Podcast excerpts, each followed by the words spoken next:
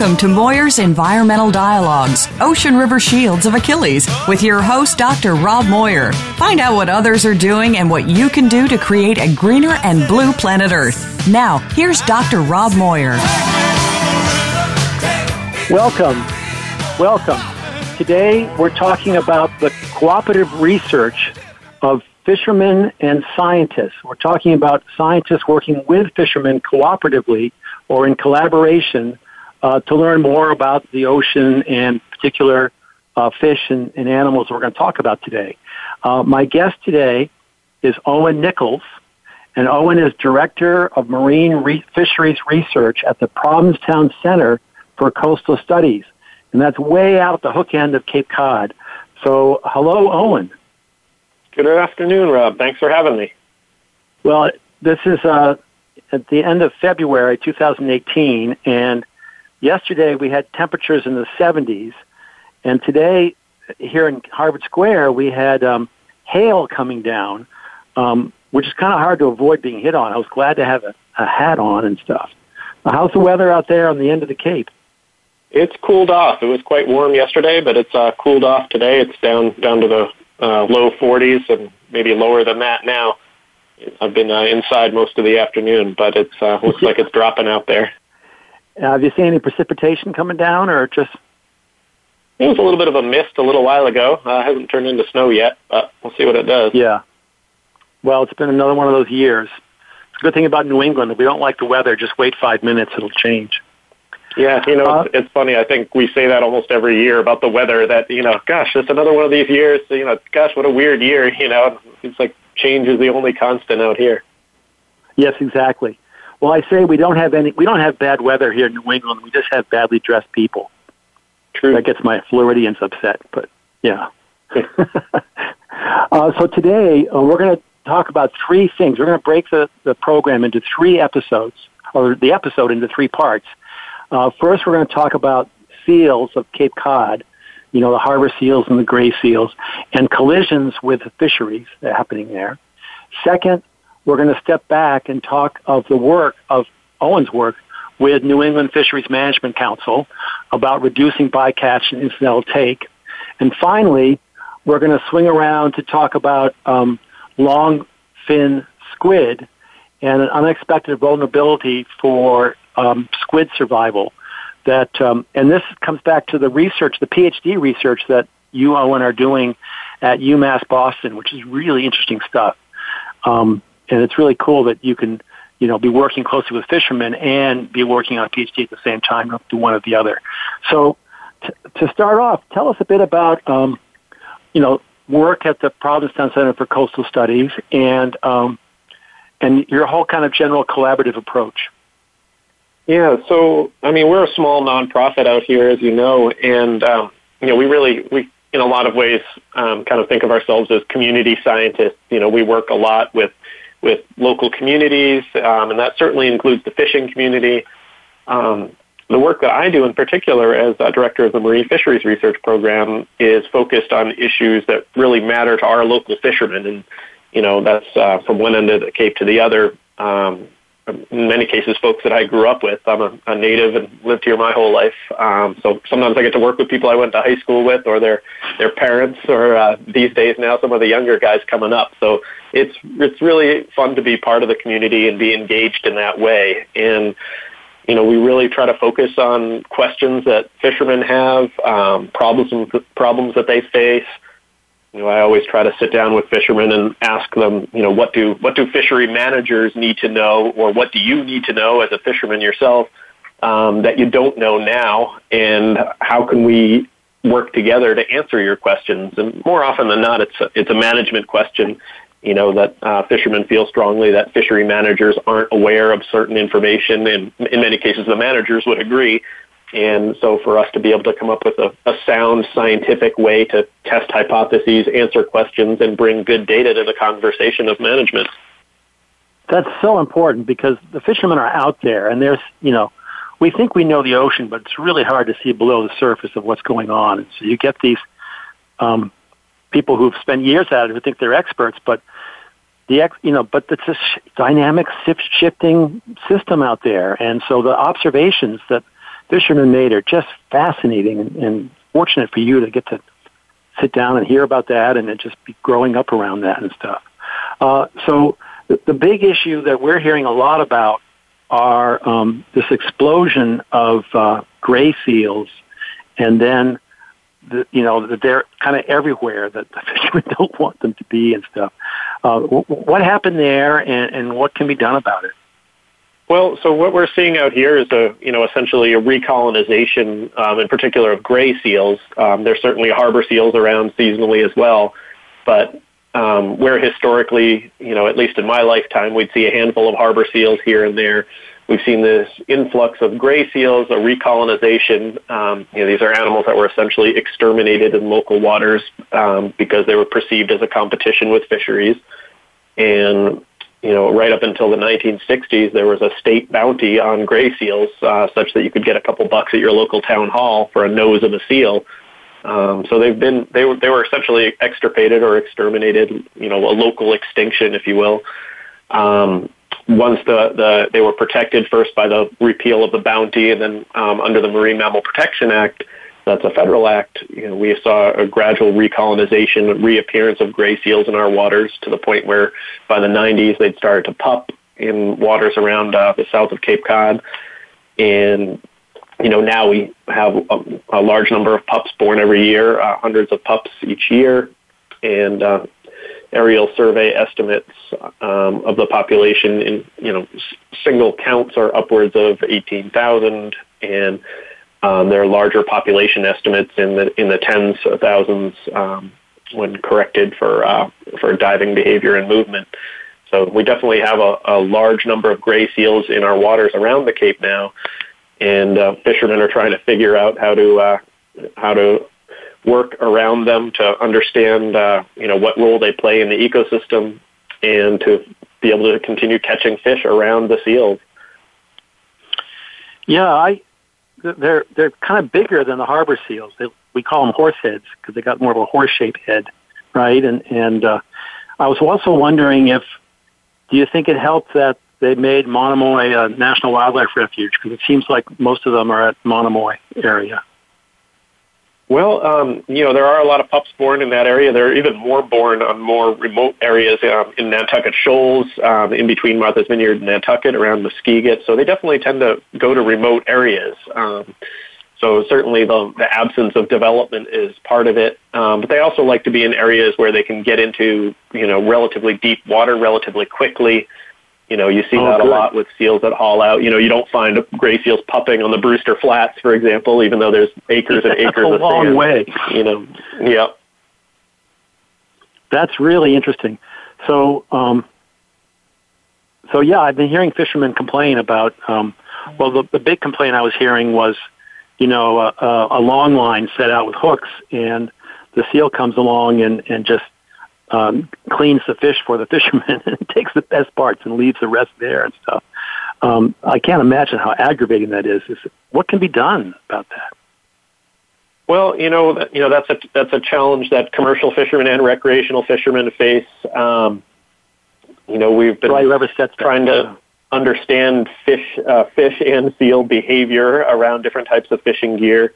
Um, you know, to be able to provide information that might help you know, minimize those levels of interactions. You know, we don't, you know, you don't want to see um, seals getting entangled in fishing gear. You don't want to see fishermen losing fish. You know, it's a it's a, a problem that has uh, you know multiple multiple bad outcomes for seals and fishermen in many cases. So, are you seeing really, that really, where um, are getting entangled in gear? Yeah, you know, it's a it is a problem. Um, with uh, with uh, gillnet gear, with other other types of fixed gear in particular, and you do see them with uh, with hooks and um, you know lures and things like that as well. Um, oh, that's right. You know, so as they raid the fishing gear in the act of depredation, they're also uh, very vulnerable um, they're you know they're able to they're in many cases uh, they can become entangled and even if they don't necessarily drown they can tear some of the uh, in the case of a gill net for example they can tear some of that net out and they essentially wear it around their heads like a necklace um, and unfortunately it doesn't stretch and no. you know if it's a young seal in particular it can actually cause a pretty gruesome uh, set of injuries. So to remind so our there's an animal welfare side of it as well. Um, so basically, nobody nobody wants seals around fishing gear. Is the uh, is the short version. Um, so we're you know there there are different ways potentially of deterring seals from going near nets um, or or other types of fishing gear. There's also yeah. ways of, of uh, changing how we bring the catch in, so it makes it less vulnerable to seals. So, we, but at the at the end of the day, we still have a lot to learn about how seals behave around fishing gear, how they first detect the fish there, how you know how they approach it, and if we can learn more about that, we may be able to learn more about uh, keeping the seals away from the gear. Well, it sounds very adaptive. You try one thing, and if it works a little better, you you keep at that. And it sounds like all the different kinds of gear are colliding with them. It isn't just the, the hooks hanging on the line or the gill net stretched between two buoys. Um, it's like everything has to. You now have a new, you know, predator in the sea, and you've got to adapt accordingly. I don't think uh, seal excluders are on the board yet, but no, you know, and I mean, with some types of gear, um, you know, we, we've actually tried, you know, with, for example, with fish weirs, you know, essentially a large trap, we have tried actually excluding them with, uh, with large, you know, with uh, nets or grates and things like that. But, you know, seals are very, you know, I mean, I hate to, hate to anthropomorphize, but I mean, they are very clever animals and, you know, I mean, they're, you know, I, I at home I have a, a few bird feeders, you know, and, trying to figure out how to keep the squirrels out of the bird feeders, and it's a, a metaphor that I use a lot. But I mean, it really is. It's just like that. You know, you come up with one way to keep them out, and sooner or later they figure that out and come in a different way. And it's no different with fishing gear. So, like you say, you do have to be adaptive and kind of try to get try to be one step ahead of the critters. It's really exciting to hear you say the word fishing weir because we think those are still those are only to be found up in the Canadian Maritimes. But tell us a bit about the weir fishery of Cape Cod and then your work on the um, seals with that. Yeah, so I'm very fortunate to work with uh, essentially the last of the weir fishermen on the Cape. Uh, there are two two operations right now, and in many years there's just one. Um, the Eldridge family out of Chatham. Uh, some years they're joined by uh, Kurt Martin and his crew, but he hasn't been going every year. Um, but the Eldridges have been have been fishing fish weirs in Nantucket Sound for generations, and I've been working with uh, Ernie Eldridge and his family for over a decade now, um, as a scientist, as a as a student, as crew, um, you name it. And it's a really, really fascinating way to fish. It's arguably very sustainable in the sense that there's very little um, bycatch, there's very little discard mortality. You know, so they're basically um, very large fixed traps. You you basically erect a fence of netting um, perpendicular to the shore that's about 500 yards long. And this is in about, uh, you know, starting in about 15 feet of water and going out to about 25 feet of water. And these uh, these fences are essentially um, large mesh nets. I mean, this is you know 10 inch mesh or bigger. Um, you know, fish can swim through it, squid can swim through it, but they perceive it as a barrier. They aggregate around it, and you know this works best for schooling fishes or squid, which essentially shoal or school just like fish and they will they will aggregate around that fence, that leader, and they'll make their way out towards deeper water. That seems to be their natural instinct to do that.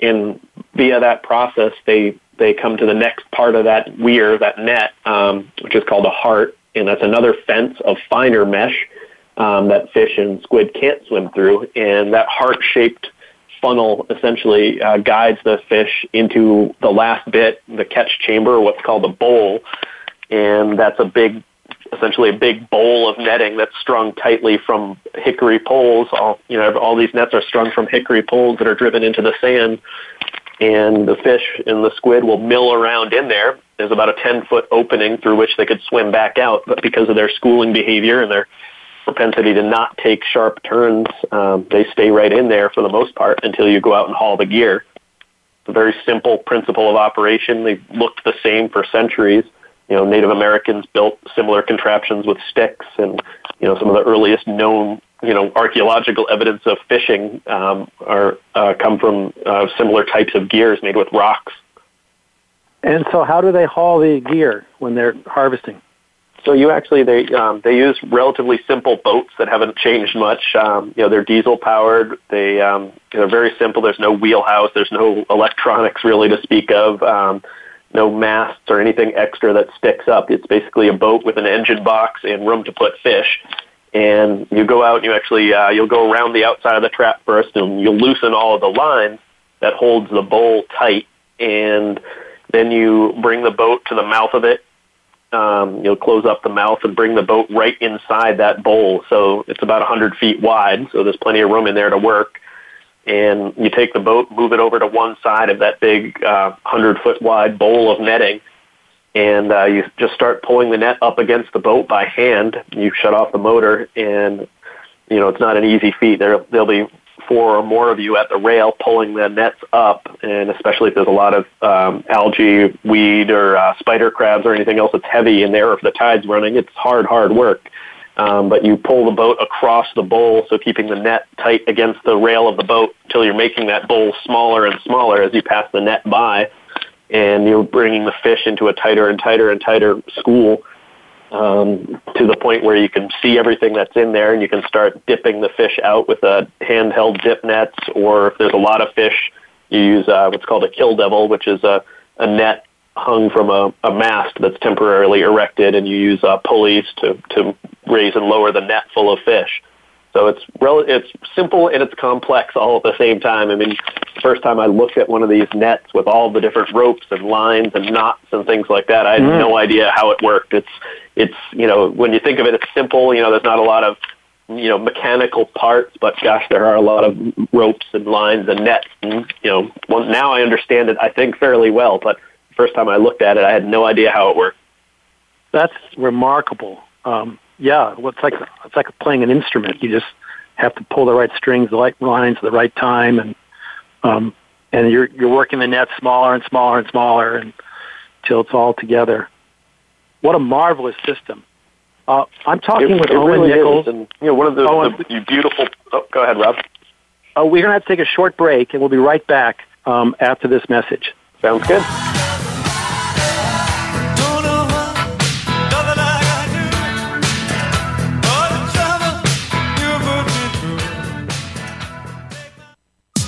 Streaming live. The leader in Internet talk radio. VoiceAmerica.com. On a Cape Cod shore, 16 striped bass fish and a horseshoe crab were found dead, killed by a harmful algal bloom. The town blamed excessive lawn fertilizer for polluting the water. They restricted lawn fertilizing to once a year. The state overruled, mandating five times a year. Though the striped bass died on a Falmouth shore, fertilizer pollution is a national problem, clogging our waterways. If you believe in our rights to clean water and beaches, if you want to stop the killing of fish by excessive fertilizer, please join with us. Make a donation for responsible stewardship. Acting together, we can have clean beaches and more fish. Please visit www.donateforoceans.org. That is www.donate the number 4 oceans.org. G. Connecting local stewardship with global support, the Ocean River Institute is a nonprofit organization dedicated to helping people and groups make a difference where they live and work. We believe that many environmental issues can best be addressed by people taking action in their own communities and regions. It's not the large national entities, but the small, localized, or newly formed groups that often need help to achieve their goals. That's where the Ocean River Institute comes in. We maintain a network of eco stewards and ORI partners, connecting them with resources and services to help them maximize their impact, expand their capacity, and weather unexpected setbacks. ORI actions and events offer opportunities to make a difference, to go the distance, and you can volunteer to be an ORI Eco Steward. To discover more, visit us online at www.oceanriver.org. That's www.oceanriver.org. The Ocean River Institute is a 501c3 nonprofit organization dedicated to helping people and groups make a difference where they live and work through environmental stewardship and science. Become our friend on Facebook. Post your thoughts about our shows and network on our timeline. Visit facebook.com forward slash voice America.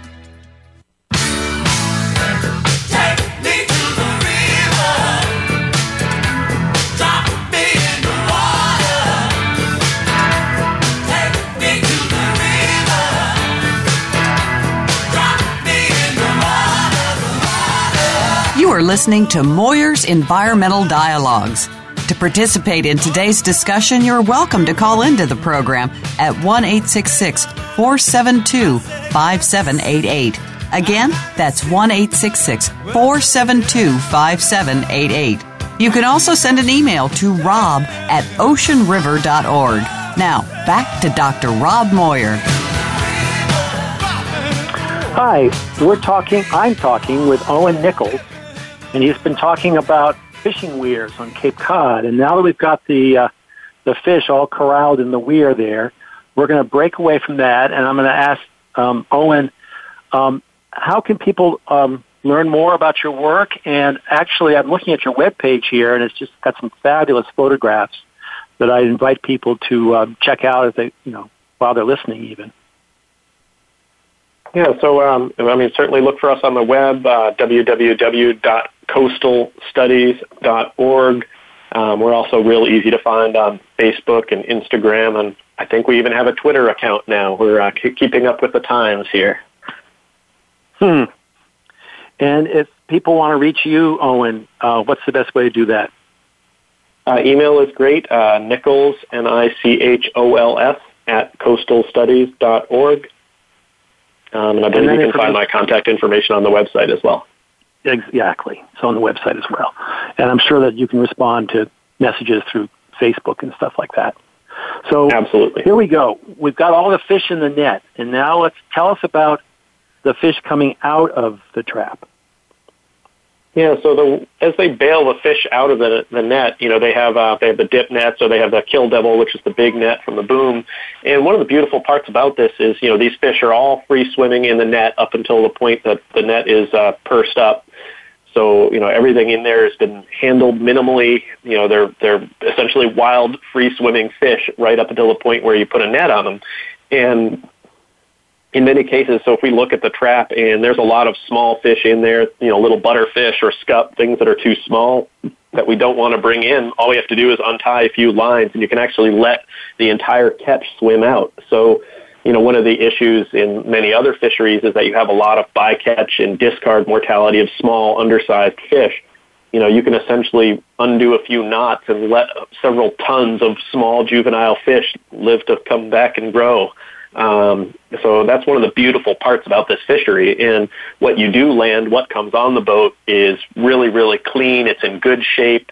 You know, it hasn't been beaten up along the bottom in a, in a trawl or a dredge. You know, it's really, really clean product. And so, um, you know, markets and seafood consumers will pay more for that product. So it's, it's good for everyone.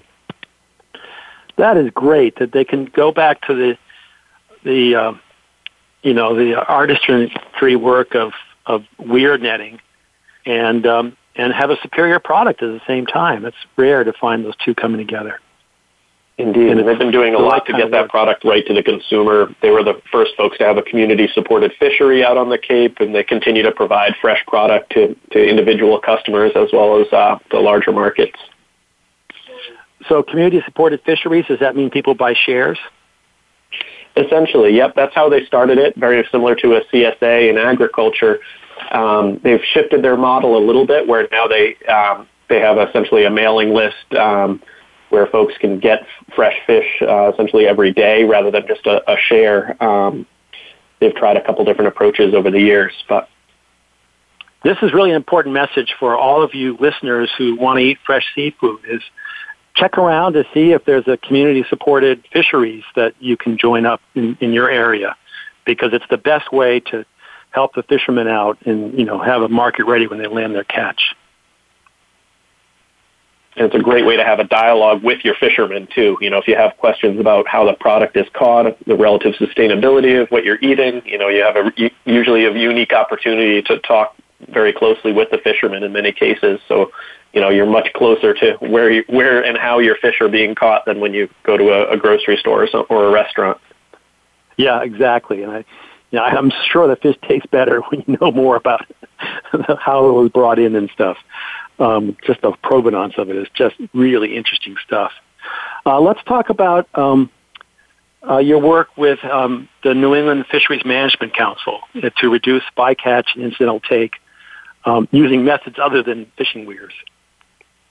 Yeah, so we've been doing a lot of different work um, that aligns with the council priorities, um, supported by the Saltonstall Kennedy Grant Program, the NOAA Bycatch Reduction Engineering Program, and other other federal groups. Um, you know, we're really trying to reduce the effects of fishing gear on non-target species. So we've been working with uh, fishermen out of uh, Provincetown to modify scallop dredges to reduce uh, bycatch of flatfish, uh, in particular uh, yellowtail flounder and other other flounders.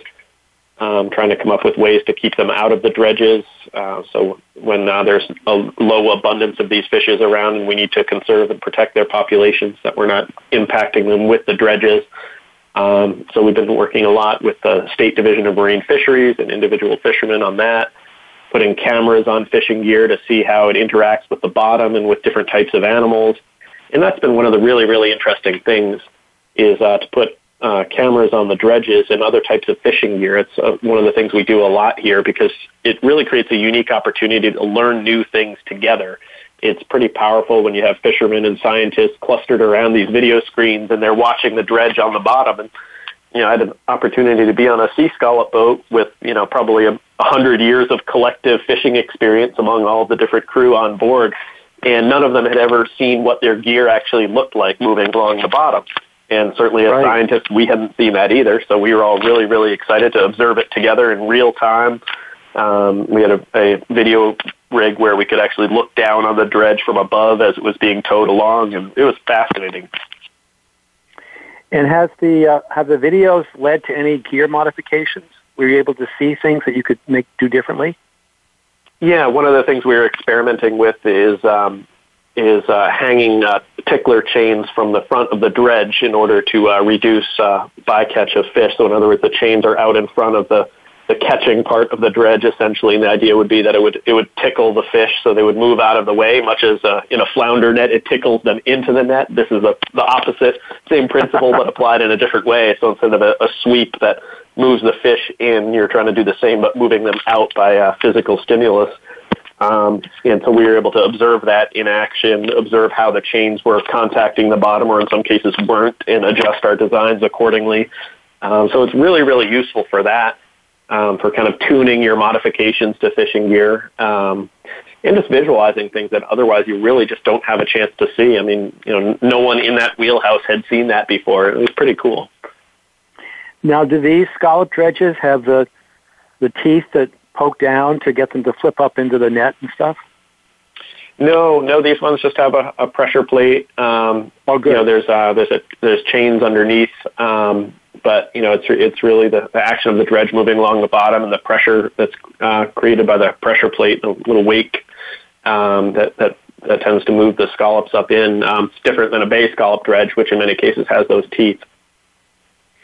Right. These are offshore scallops, uh, which tend to be larger than the bay scallops. Yep. Yep, these are sea scallops, so these are much larger. The dredges are much larger. Um, you know, very, very similar principle in a lot of ways, but larger dredges, uh, larger target species. So it's it's scaled up in a lot of ways from the bay scallop fishery that we think of inshore. And um, it's all sandy bottom, right? That these guys are working or live yep. in. Yep, yep, by and large, sand, and sometimes there's a bit of mud and things like that. But usually it's uh, sand. Not a lot of structure yeah. there. You know, you, uh, you can't fish with it. There's a lot of big rocks and other things, and scallops, as a rule, don't generally don't want to be there. Well, as you know, the Ocean River Institute, or me, has been working with um, the fishery councils as well, and I was testifying about how we shouldn't open up the furthest reaches of Georges banks and American waters to the scallop fishermen. And the scallop fishermen were saying, "Oh, you got to because otherwise the scallops are going to die of old age out there." and fortunately, we have lots of scalloping waters closer in that are being sustainably fished. Is that your situation too? Is that you think the scallops are pretty sustainable? Yeah, I mean, there's a really good model there for management um, with respect to the sea scallop fishery, where you have um, the rotational management, so different areas are being opened and closed based on very good data, uh, much of which comes from the School for Marine Science and Technology, uh, the SMAST group at UMass Dartmouth down in New Bedford, working with mm. the fishing industry. You know, they really pioneered the use of video surveys to come up with um, uh, very discrete abundance estimates for different areas, and that's really gone a long way um, to making the fishery m- more sustainable. Those uh, surveys have had wide application now throughout much of the range of the fishery, um, but it's all started out of New Bedford, and so that's been a good model for cooperative research with the fishing community, providing the data for research and really being used to, to uh, manage the fishery in what's what's to date been a, a pretty sustainable way. This is really great that you're looking into the scallop fishery because we've been hearing about uh, ground fish and so forth, and yet, you know, the, the scallop fishery is probably more valuable now than the ground fishery um, because absolutely of, you know, it is. Yeah, yeah, and so that's really important. I I learned that you know a couple of years ago they were they put cameras on the haddock nets when they were trawling for haddock, and they found that the cod and the flounder would were also swimming with the haddock, and they would go in one direction, and the hat like toward the bottom, and the haddock would go to one side. And so, with that knowledge, the fishermen were able to modify their gear and practice. So now we're sustainably fishing haddock with less bycatch incidental take of those cod and and uh, flounder, I guess it was. Uh, so this is really exciting work that, that you and others have been doing, and it's it enables us to eat seafood guilt free. That we're not worried about, you know, destroying a species um, if it's on the market. Well, uh, things like the, these gear modifications are really powerful because it lets it lets the fishermen, you know, make decisions on their own. Essentially, you know, they they're developing these innovations. They're working with us to test them. You know, it's a, it's a little bit different in the sense that you know it's it's not that a scientist gets an egg-headed idea and goes out to the fishermen, but the, you know these a lot of the ideas that we're testing are kind of homegrown ideas that come from the fishing community, and they're partnering with us to test them. So it's it's much more powerful in a lot of ways because you have a lot of folks vested in the work. It's transparent, it's participatory. So. It's fabulous collaboration where you provide the the tool, the, the video camera to see what's going on, and and the fishermen just run with it, and uh, that's so exciting. What that comes out of the collaborative, cooperative, you know, research of fishermen working with scientists. Uh, I know that uh, one thing dear to your heart are the uh, long fin squid, and uh, um, so tell us a little bit about you know your research on because this is this is the uh, the focus of your, your PhD research, and, and uh, we're also interested in some of the natural history of the squid and, and the fisheries, the inshore fishery for squid. Yeah, I mean, squid are fascinating critters. You know, I've been interested in them ever since I was a little kid, um, and you know, my focus when I started my PhD was to really look at how environmental factors affect distribution of fish and squid, you know, when and where they go and why. And squid were a really good example because they're commercially important, they're high value species. They're relatively short lived. They only live about a year. And so when you think of trying to understand how environment affects when and where they go, that's already a complicated enough problem. When you look at a fish, usually you have fish that have very different life history patterns at different ages. You know, little little ones do different things than big ones, even though they're the same species. And when squid hatch, I mean, they're essentially they're they're they're a, a, a miniature squid. They're just a few millimeters long. They're still part of the plankton early on, but they function just like an adult squid. They do all the same things. They're visual predators. They're very active hunters. Um, and as soon as they can swim and move and migrate, even though they're little, um, they're basically functioning just like an adult squid. So, um, from that perspective, trying to understand how temperature and oxygen and other things affect their distribution, that was a, a good candidate for me to study. Now, behaviorally, they're complicated. Um, there's lots of other things to consider, but you know that was one of the reasons why I chose them for a study specimen. And so a lot of the work that I do, again, actually was in the weirs to start. Um, you know, the, one of the beautiful things about fish weirs is you can bolt lots of instruments to them because they're a fixed trap. They stay in the same place every year. yeah. They're uh, hauled every day. So you can put all kinds of instruments on them and they don't go anywhere. If you lose one, chances are it'll be in the net. So it's a little bit different than working offshore. Um, so every one of Ernie's weirs that you know, has basically been the same way, same design since at least the 1800s. um, now gets a modern, um, at a minimum, a temperature sensor, and in many cases, an instrument that looks at uh, salinity, oxygen concentration, and so forth. So you have a daily record of catch, um, both what's hauled in and what's let go, um, as well as uh, information on the, all of the associated environmental factors. We, we now have over a decade of temperature readings and catch data, and it's become a powerful tool to look at um, environmental effects on when and where the animals go. Wow. Well, what are you learning? I mean, we know that there's variations with the seasons, and we just tie the temperature to that. But you're see- are you seeing you know micro responses to? Uh, are, is there quite a bit of fluctuation in temperature and oxygen?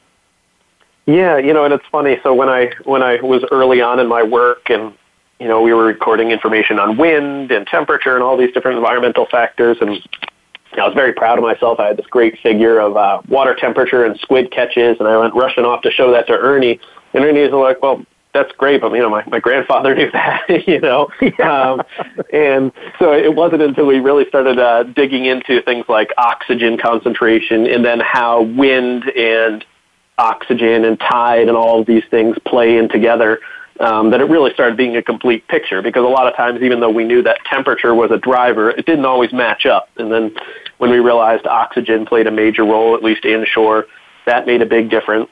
Um, and you see different patterns of temperature preference for different size squid too. So that's another part of the equation that you have to think about um, but one of the cool things about that is when you have a data set that spans cooler to warmer water over the course of a season, a wide range of uh, levels of oxygen, of different uh, wind patterns and things like that, you really have a good, robust view of how environment affects their catches, uh, much more so than if you just do a short sample from a trawl or things like that. Um, so it really tells you a lot more. And then you can take that information, you can paint a picture of what the animals prefer for temperature and oxygen and things like that. And then you can scale that up. So if we know something about water temperature across the continental shelf, for example, or what the water temperature might be in 30 years, you know, you can start making larger scale population level inferences about what the animals are going to do. And so that's kind of where we're at right now is trying to take that information, look at things like, uh, you know, when and where the Gulf Stream is in a given year and how that affects when and where our squid are going to be. You know, squid are very boom or bust in a lot of ways, and certainly any squid fisherman will tell you that. And so we're trying to unravel on a scale of years now why that is and if there's different larger scale environmental factors at play there. Holy smokes. So it isn't like the temperature goes up and the oxygen goes down. That as the oxygen can vary differently than the coming of summer and warm water. Yeah, so there's other driving factors with oxygen. Um, in inshore, in particular, we have these uh, algae blooms, and you know it's kind of a it's a very filamentous algae. The fishermen call it mung. And one of the things about mung is once it starts to break down, it, it will start to rot essentially, and and as it rots, it sucks the oxygen out of the water. So it's not just the seasonal warming pattern and the change in the ability of the water to hold oxygen, um, but then you add this other issue of uh, decomposing uh, algae that's pulling more and more oxygen out of the water column. So you have to factor that in as well. Um, we, once again, we, we run out of time. We need to take a quick break. Uh, and when we come back, um, what Owen is, is alluding to is how that the, so much oxygen gets used up that this portion of seawater has become called an ocean dead zone uh, because there's no oxygen in there. And so we'll talk some more about that after this break.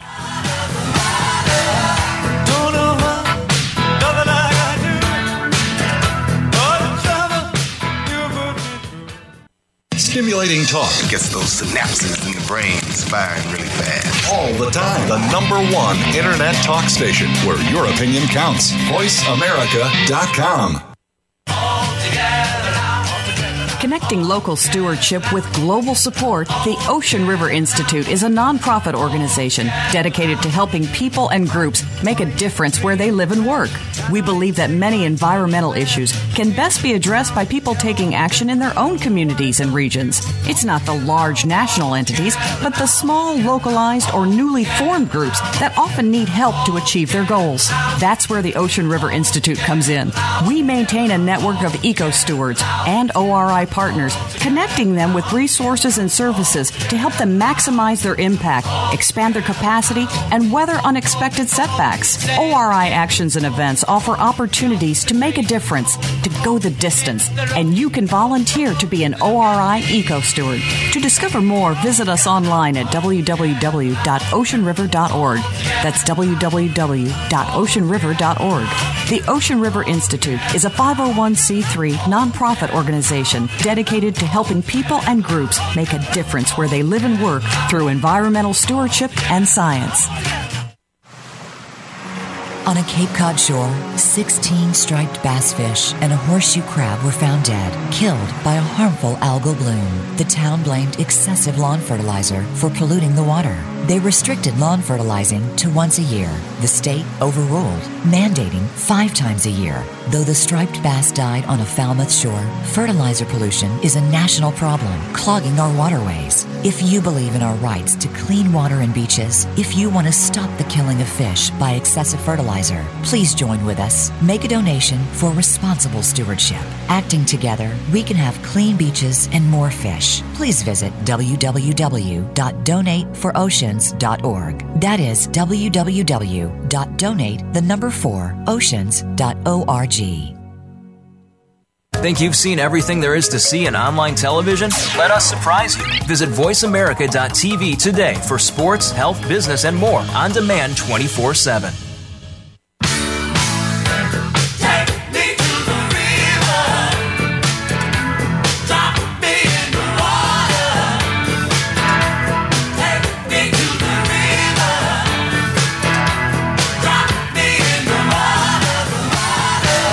Are listening to Moir's Environmental Dialogues.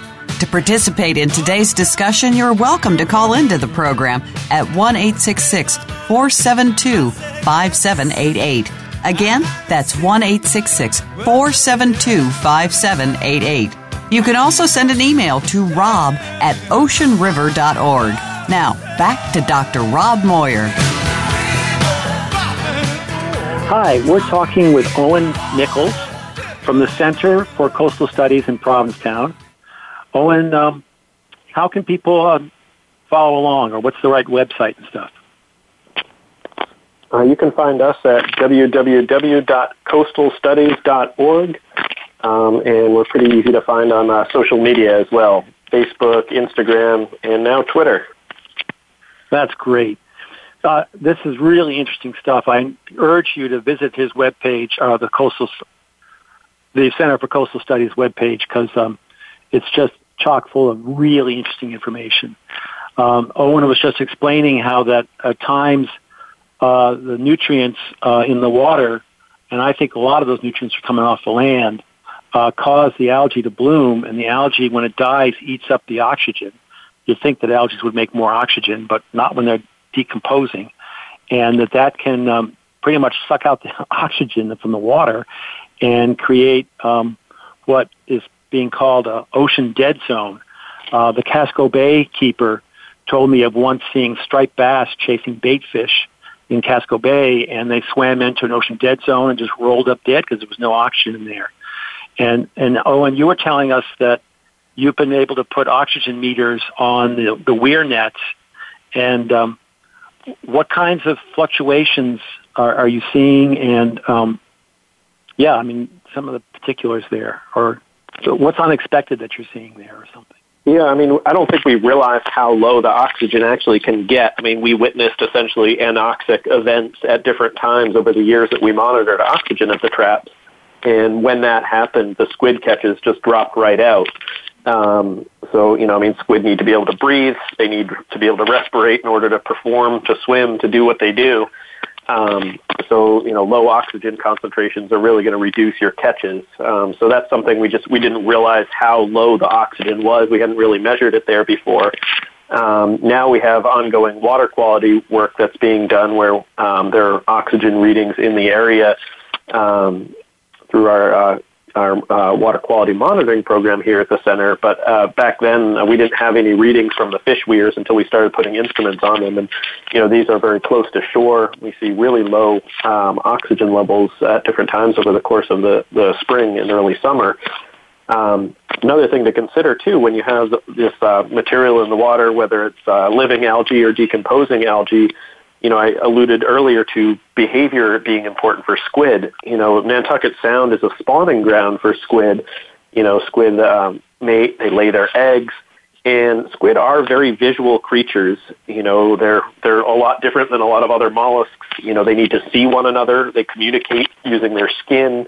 Um, and I don't know that much about behavioral ecology of squid. Um, our colleagues down at uh, Marine Biological Laboratory have been studying them for decades, and you know they know how they communicate with uh, by showing different signals with their skin and things like that. And there's a lot we don't know but it is fascinating. And they they do need to see one another to mate. And when that water is so turbid so cloudy with uh, material they can't see each other. And our colleagues in uh, South Africa have shown that a very similar species of squid the catches go right down when you have a lot of uh, turbidity a lot of material in the water. Um, and that's arguably due to the fact that they need to see each other to reproduce. Wow. So not only if low oxygen will keep them away, but if the water is not transparent enough, it uh, has a negative effect as well. This the oceans are complicated. they sure are. Um, and so, uh, tell us a bit about your research in terms of um, the importance of the um, the, the egg place where they put the spawning habitat of of long fin squid. Well, for the last decade, we've been collecting uh, fresh squid egg masses. Um, you know, squid will will deposit these uh, what we call egg masses or mops because uh, they actually look a bit like the head of a spaghetti mop. You know, they're huh. anywhere from about uh, a few inches to garbage can size on the seafloor. Um, and multiple female squid will deposit these eggs. Ma- multiple males will fertilize them, and you get this big gelatinous mass of strings of squid eggs and um, you know they'll often attach them to a, a substrate, um, a rock or a net. In our case, um, in the fish weirs, um, and when they spawn around the weirs, um, we've been able to collect fresh egg masses, and we know how fresh they are because they weren't weren't there the day before because you're hauling the net every day. Um, and you can monitor the embryonic development of the squid inside these egg masses over time. So we would we would put them in little cages right next to the weirs and uh, observe them by uh, by sampling the egg masses every few days as they grew. And so you could look at uh, growth rate relative to water temperature and other environmental factors, and uh, know about how long it was going to take for them to hatch. And one of the reasons that's important is because you know the squid need to survive that time in order to to uh, to make it into the plankton and have a chance of living. Um, and there is concern about what happens to those egg masses if they're on the seafloor when a, a net comes by or a dredge or another type of fishing gear. There's a lot of trawl fishing uh, in squid spawning habitat, and some people have raised the concern that okay, if these egg masses are dragged up off the bottom, if they're disturbed, if they're broken up, if they're dislodged from the seafloor, um, you know, what happens to the squid, the squid eggs? You know, do they survive or not? And that's something that we don't know the answer to. Um, but we've been trying to find some funds to work with uh, some of the, the mobile gear fishermen, uh, some of the trawl fishermen, to actually try to understand the effects of, uh, of fishing gear on these squid eggs to see if they do in fact survive, um, if they're caught in a net and put back overboard and so forth. So there's more work to be done there. We've uh, we've come up with a good way to monitor them uh, once we have them, but we need to we extend that out to the to the trawl fishery and see if we can understand the effects of of trawling uh, during spawning on that particular life history phase. Well, you were saying that the squid eggs need a holdfast to you know be set on, and much of Nantucket Sound is just shifting sandy bottom. Uh, are there yeah. hot spots for breeding squid or something? Well, so that's a that's a very good point. You know, I mean, that's sort of that's what you find in the literature is that squid attach their eggs to structure of some kind. But like you say, a lot of where these squid are in Nantucket Sound, I you know I think we need to do um, do more examination of the bottom habitat where the squid are actually laying their eggs and see what kind of structure the egg masses are on. You know, we find them inshore attached to things, but you know I I, I think that's a, a key part of the puzzle. You know, we assume that the eggs are attached to some sort of structure. But like you say, it is a dynamic area in many cases. Um, now there are parts of Nantucket Sound where the, the water is less less uh, dynamic and things like that. But you know, I, I think we do need to understand whether these egg masses are just rolling around on the seafloor as it is, or whether they're attached to something, because that certainly makes a big difference. Yeah, and the sound has an, an unusual high, you know, currents going, you know, laterally compared to Absolutely. You know, Cape Cod Bay or something. Yep. Yeah. The, I mean, the currents in between uh, um, the islands and Monomoy and Nantucket and things like that. I mean, they rip right through there. You know, there are places like northeastern Nantucket Sound where the weirs are, where the current isn't that strong. But in between the islands and other places, that current just rips along there. So um, that's certainly something to keep in mind. And you know, if the squid eggs are dislodged and then they find their, themselves in that current, where do they go? So lots to learn. Yeah. I know. My son and I sailed out to um, out of Cotuit down to the uh, weather buoy um, halfway to Nantucket. You know where they're looking at the conditions for a windmill on Horseshoe Shoals, and of course we got out there and the wind dies, and we're there in the Herreshoff twelve and a half, and so luckily I had a paddle with me, and because we had to paddle to shore because um, you could look up at the water towers over I don't know, Yarmouth or something, and you could see them marching off to the right because the tide was sucking us down to Woods Hole or something. So it, it's a very dynamic system of um, of tides and currents, and, and good luck with the reproduction of the squid out there and stuff. Um, so this is basically going to translate into kind of working up maps that'll inform the uh, fishermen where to trawl and when to trawl. Well, you know, it, it could get extended into something like that if the fishermen want to use it that way. I mean, right now we just want to understand uh, when and where the eggs are and what what happens to them. Um, but if we were able, if we um, discover that there's a significant negative effect of trawling on the eggs, like they do not survive if they're disturbed, you know, that's information that we could provide to the fishing community, and our you know fishermen recognize that next year's squid are at stake. You know, they only live a year, and I think that's one of those relationships that I think fishermen understand very well is that if you're killing the eggs, you're not going to see squid. Um, so I, I don't think that will be a hard sell. Uh, You know, it's not necessarily about management coming in and closing off entire areas as it might be about fishermen being able to make informed decisions on their own. You know, I think it's a very it's a very clear relationship between eggs and adults. Yeah, the fishermen have been really good about um, you know, they set up this whole western Gulf of Maine closure area um, uh, up in the Gulf of Maine because they were worried about the ground fish and stuff. And so they they were good about that. And I imagine that you know there's just going to be portions of the Nantucket Sound that are good for um, uh, squid eggs and a squid nursery like and. Uh, that's going to become an important thing because it has to operate every year. You can't just, you know, have it every seven years or something. Absolutely. So lots lots to learn there for sure, and I think it's one of those things. You know, a lot of folks have brought that up as a concern. You know, that's an area where we can engage the fishing industry and help help answer their questions. Yeah, another thing is that this talk of windmills is the way I saw the windmills going out in the water there was to provide more holdfast for the marine life. And uh, just going out to see that weather um, tower, uh, there'd be a couple of fish hanging in the lee of the tower and stuff. So um, there are negative aspects to putting you know stanchions out in the sea, but there's also um, the, there's scarce real estate for good holdfasts out there, and so there's you know a lot we can do with uh, that or with artificial reefs or something. Once we, as your research is guiding us to better understand, you know what are the needs of uh, these commercially valuable uh, species. Absolutely. Wow. Well, we've squandered our time, and here we are running out of time.